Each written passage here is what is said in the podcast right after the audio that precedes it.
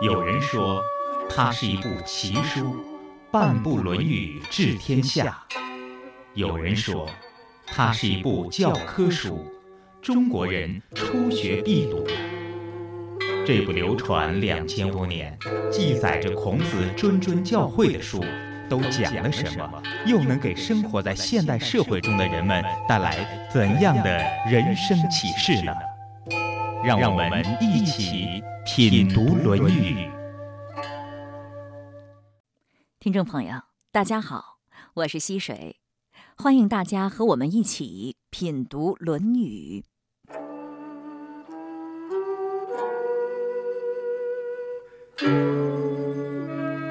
在我国，孝敬父母一向被看作是一个人最重要的德行。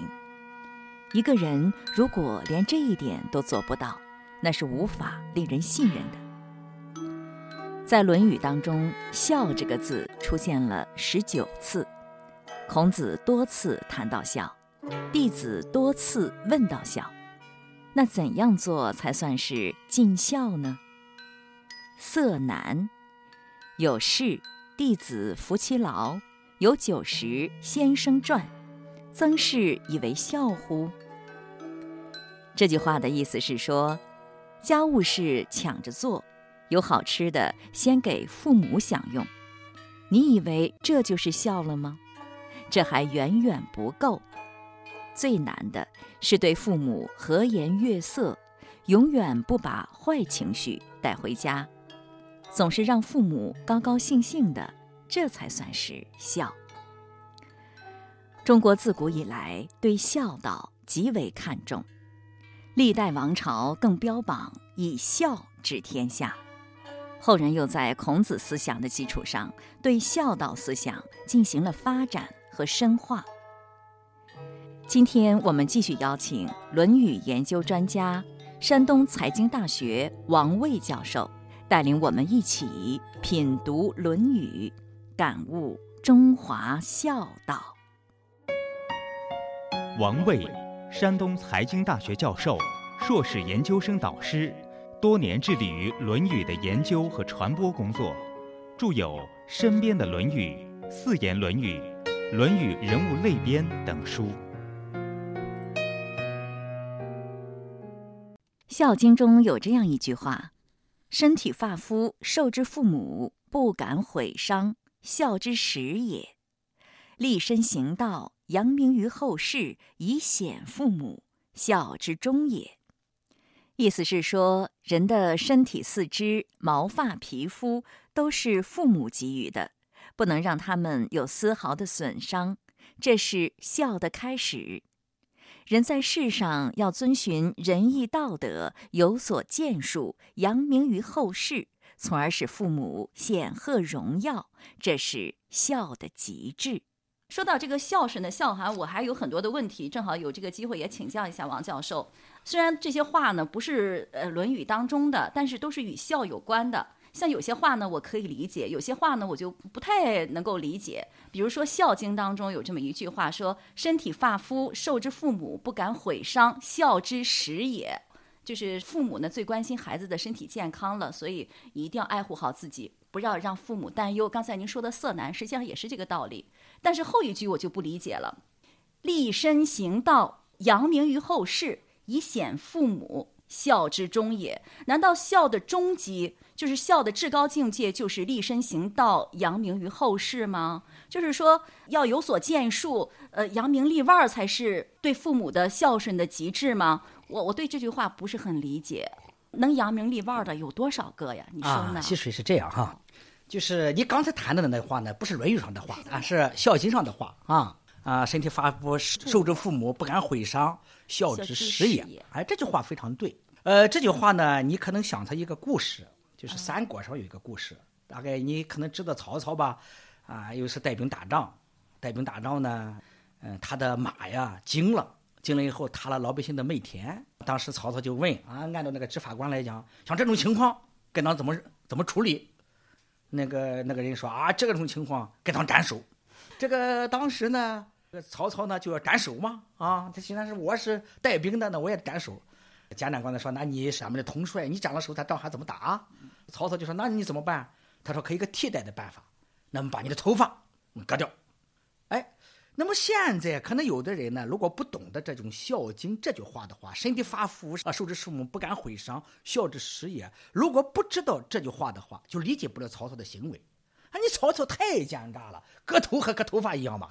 但是古代不一样，古代你割头发就是你大不孝啊，这就给你很大的个惩罚。你古代你别的惩罚你都可以受，但是这个大不孝这个罪名是很大的个罪名。实际上曹操是割头发，从荣誉上来讲和割头是一样的。所以为什么曹操能号令三军啊？就是因为割头发这个事，那么他是背了一个大不孝的罪名，而这个罪名一般人是不敢承受的。呃，你懂得这个以后呢，你就懂得古代的一些人的思维方式。当然，现在我们人啊，就无所谓啊，弄头发愿意染成红的就染成红的，愿意染成蓝的就染成蓝的。有的孩子呢，为了高兴起见啊，把头发染成三色啊，这边一缕红的，这边一缕蓝的，这边白的。嗯，岁数大的人就看看的就不顺眼啊。这是现代人，但是古代人呢不是这样，这是第一点。那么另外呢，关于孝啊，其实。它有几个含义，第一个含义就是对于父母本身的孝，这是孝的本意，就是你能善事父母者为孝啊。孔老夫子谈到的这个孝，都是这个概念，色难也好，怎么静也好，都是谈到的孝。后来呢，这个孝的概念呢就扩大了，这个孝是什么呢？就是刚才你谈到的这个概念，但是应当这么讲，溪水，这绝对不是孔老夫子本人的思想。啊，咱把它两个事分开。对啊，因为孔老夫子创立了儒学以后呢，很多人对他的思想进行了一些发展、发扬光大。古代社会啊，它是一个以家族和宗法为基本这个构架的一个社会。那么在这个社会当中呢，就说你这个繁衍后代，你后代有出息，那么这是你对得起你祖宗的一个表现。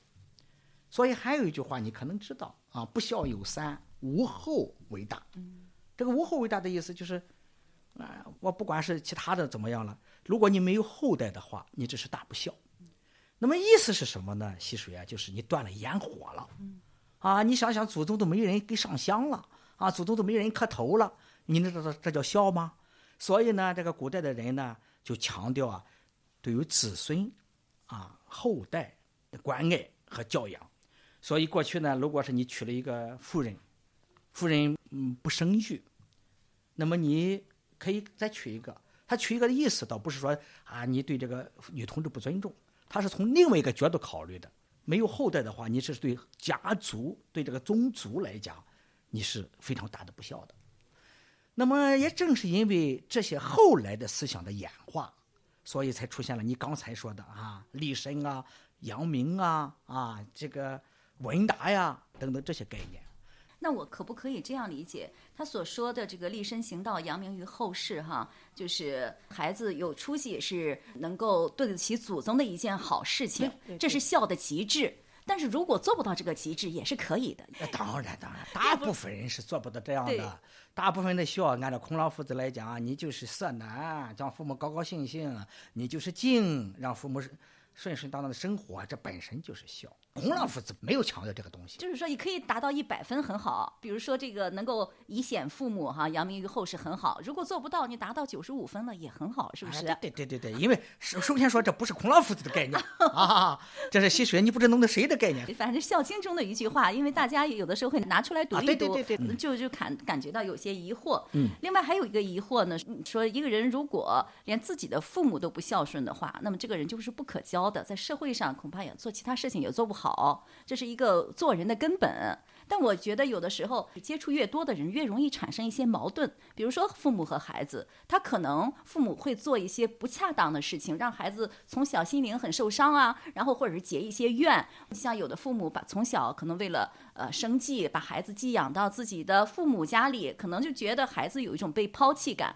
或者是在教育上有一些不恰当的做法，伤害了孩子。我的身边有也有一些人，父母对孩子要求过严，把孩子逼成精神病了。当然还有不极端呢，就是也是影响了父母和孩子的感情。在这种情况下，父母和孩子的感情不是很好，可能他们的来往来就会比较疏远，感情也没有那么样的呃亲密。那这种情况下可以算是不孝吗？如果这种情况，父母和孩子的关系是这样个一种情况的话，那么它会影响其他的人际关系的处理吗？哦，就是这个情况呢是多种多样哈。嗯你比方说在古代那个社会当中啊，就是人呢在家庭当中生活，在家庭当中生产，就是生产和生活，作为一个家庭来讲，基本上都是这么一个样子。就是家庭呢，或者是家族，既是一个生活的单位，我们生活在一起，又是一个生产的单位，我们一起在共同劳动。那古代呢，所以这个父母和孩子之间，那么这个紧密的联系可能很强。但是现在社会当中啊，由于种种的原因啊，这原因很多了啊，就是父母生孩子以后，那么可能生了，但是没有养，这种情况是有的啊。出于无奈啊，或者确实出于其他情况呢，把孩子啊送出去了啊，这是一种情况。那么另外呢，就是工作特别忙啊，事情特别多啊，把孩子托付给家里人了啊，爷爷奶奶带啊。你比方说，现在农村当中有大量的留守儿童，那父母没办法在城里去打工了啊，去干什么呀？这样呢，这个父母和孩子之间的这种生活的联系和这个感情的联系是淡一些。那么，如果说淡到一定的程度，就是这个父母和孩子之间的这种这种联系啊，就是太弱了，所以对父父母呢，就是对孩子可能感情天然的感情是有，但是实际上呢，这种表现的形式没有。但是作为孩子来讲呢，很可能产生某种怨恨。啊，你生了我以后，你也不养我啊！你生了我以后呢，你去忙你自己的事儿啊！你生了我以后呢，你看你把我一扔就拉倒了。那么孩子长大以后呢，很可能和父母之间的这种关系啊，不像是我们正常家庭当中那样的交往。那么有的人呢，可能啊从小可能受了很多的委屈和怨恨，所以长大以后呢，对父母的事情啊，大概也不是那么很关心。这种情况啊，溪水啊，在我们生活当中不能说比比皆是，挺多的，但是很有。所以孔老夫子对这个问题啊他是很明白的。孔老夫子讲讲讲什么呢？讲父父子子。讲什么？讲父亲，你要像个父亲的一样，儿子要像个儿子的样。那么你父亲，你如果说不像个父亲的样，大概呢，你也很难要求儿子像个儿子的样。所以孔老夫子这个人呀、在谈论这些关系的时候啊，他总是非常辩证的去看待问题，他并不是说是啊单向的去看看待问题，这是第一点。孔老夫子讲父父子子啊，做父亲的要像父亲的样，那父亲的样是什么样？那你得尽到自己的责任吧，你尽到自己的义务吧，啊，所以做儿子的也也得像儿子的样。那么父亲养了你，那你当然就应当孝。我觉得这个呢，这是非常自然的一种现象。所以谈到这里啊，我也想谈谈，就是这个问题我的一些看法。作为儿女来讲呢，可能对父母啊有些事情啊，有些当时的决定啊，溪水啊，可能理解的少一些。你比如说啊，你你感受到的就是父母原来就忙工作，或者父母把你送给别人了，或者父母呢啊送给爷爷奶奶以后再也不管你了，你可能呢从这个角度考虑父母啊。那么你可能呢没去从父母那个角度去考虑，当时那种环境下，比方说单位上有要求，啊，政治运动有要求，啊，或者是他自己呢就是在处于事业的顶峰啊，事业的事业上升阶段，他必须抛开一些事情呢去做。还比如说有些人呢，就是为了国家的某项事业，一些保密的事业也没办法。所以作为儿女来讲呢，我觉得在这个问题上，更多的去考虑考虑父母的困难。那么尽大可能的去理解和了解父母啊当时的决定。呃，《论语》当中啊，可能啊，溪水，你可能知道一句话叫“为君难，为臣不易”，啊，实际上呢，这个为父母难，为儿女啊也不易。哎，如果我们能从这个角度去考虑问题啊，我觉得父母和孩子间的关系可能要要不那么紧张了啊。你多去考虑考虑父母的难处。啊，当然呢，作为父母来讲，也要考虑孩子孩子的难处。为父母难，为孩子也不易。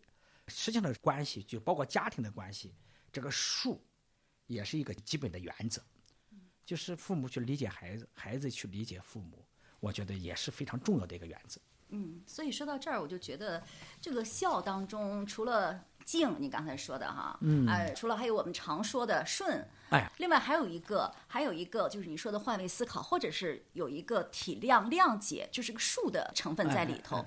父母他也是个平常人，人非圣贤，孰能无过？或者是他当时发脾气，或者是他有些错误的认识，对你要求过度，但是他用心总是好的。我们应该去谅解他，宽容他，甚至。哪怕有一些过激的做法，是宽恕他啊，原谅他，原谅 他啊，原谅他。从这个角度来看呢。如果连自己的父母都不能原谅或者都不能理解的话，那你就和其他人恐怕就更不能友好的相处了。你连父母都无法去体谅，都不能谅解，都不能宽容，那你还能宽容谁呢？那大家在一起总总是难免有一些摩擦或者是矛盾，出现一些事情的，是不是？对对。所以孝当中应该有一种原谅或者是恕的精神在里头。哎，实际上就是孔老夫子提出仁恕礼处理这个人际关系的三原则。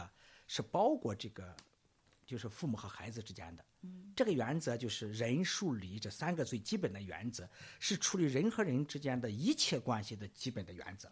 人是最高的原则，数是一般的原则，礼是基本的原则啊。所有的人际关系都适合于这三个字啊，就是人、数礼。但是在父母和儿女之间这种特殊的关系当中。孔老夫子又提出一个具体的原则，叫“父慈而子孝”。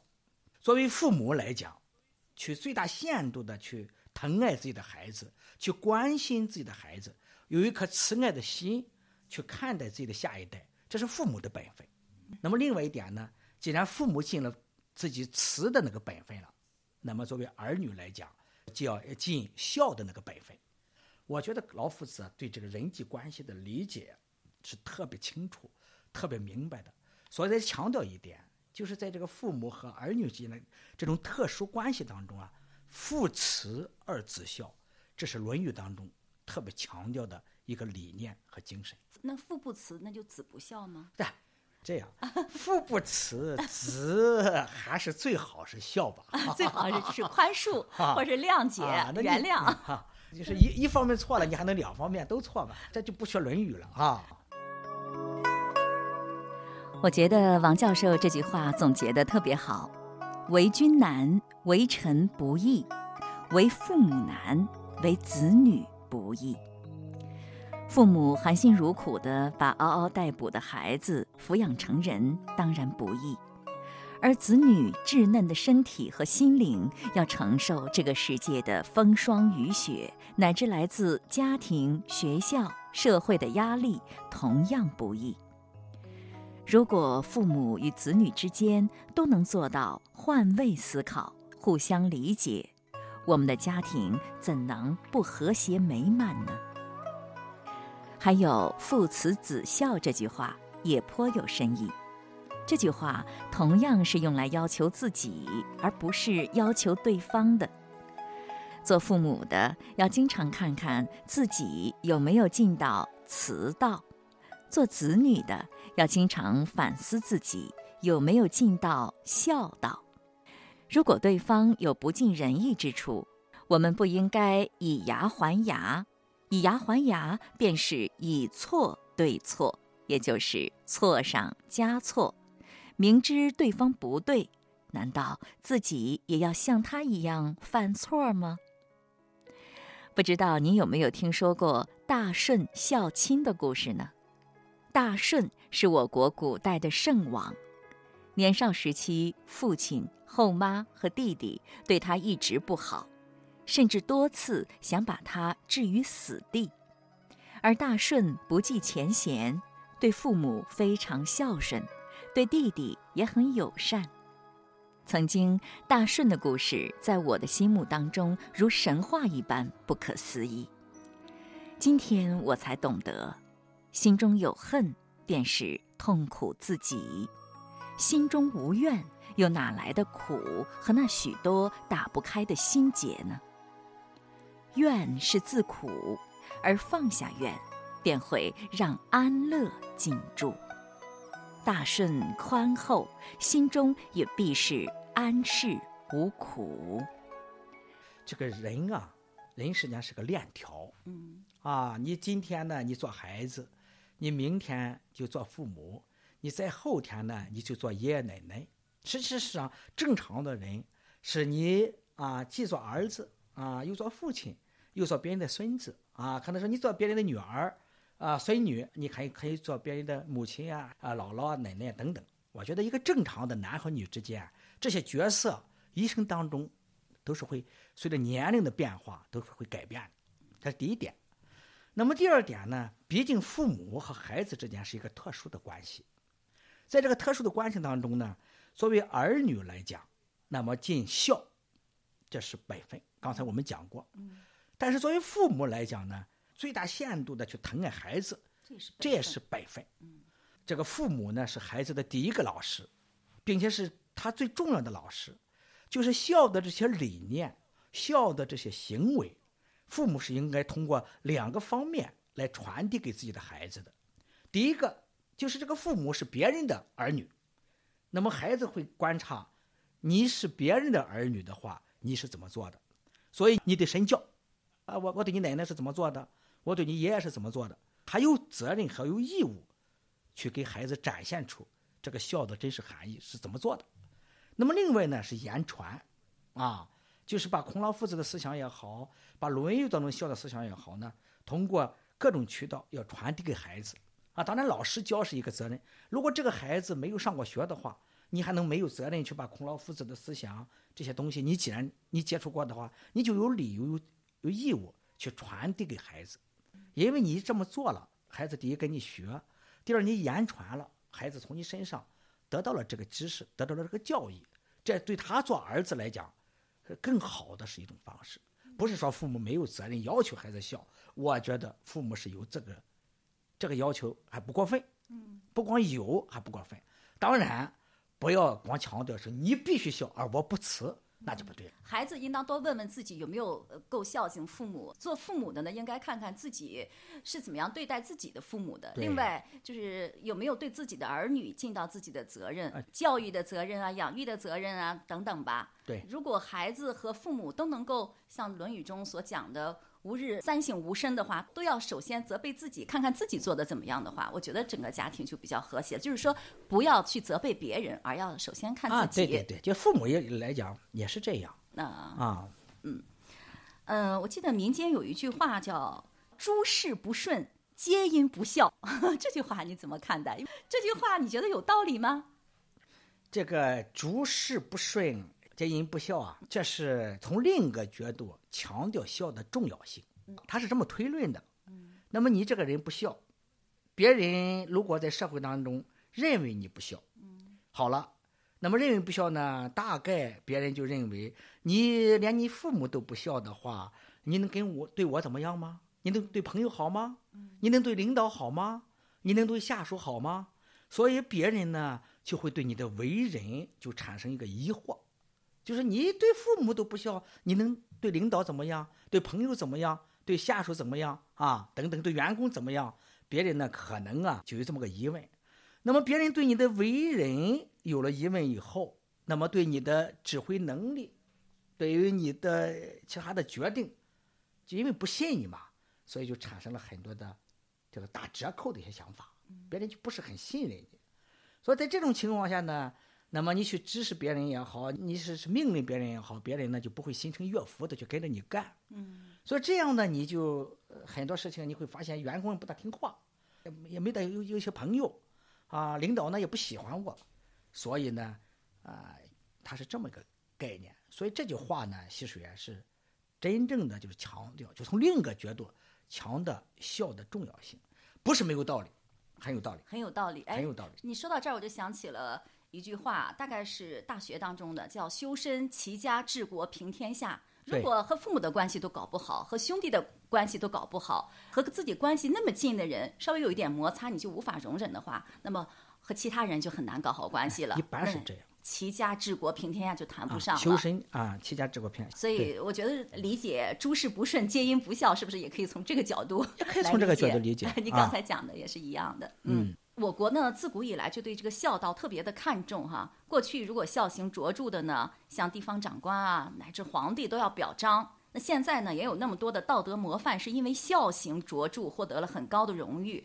比如说王希海呀，什么王春来呀，都是一些孝行的模范，非常令人佩服。所以我就觉得孝敬老人比这个关爱小孩儿更难做到，是不是？哎，这个你说的对，这可能啊是人的一个动物本性的一个本能。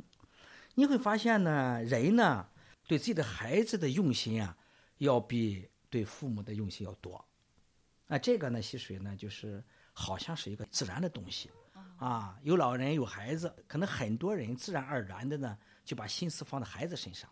呃，我没有去分析过这个事情产生的原因是什么，但是我觉得可能这是一种自然的规律，这是第一点。嗯，也正是这这么一点呢，所以。关于孝行啊，在中国呢，就是特别强调。就说孝行的强调的原因是什么呢？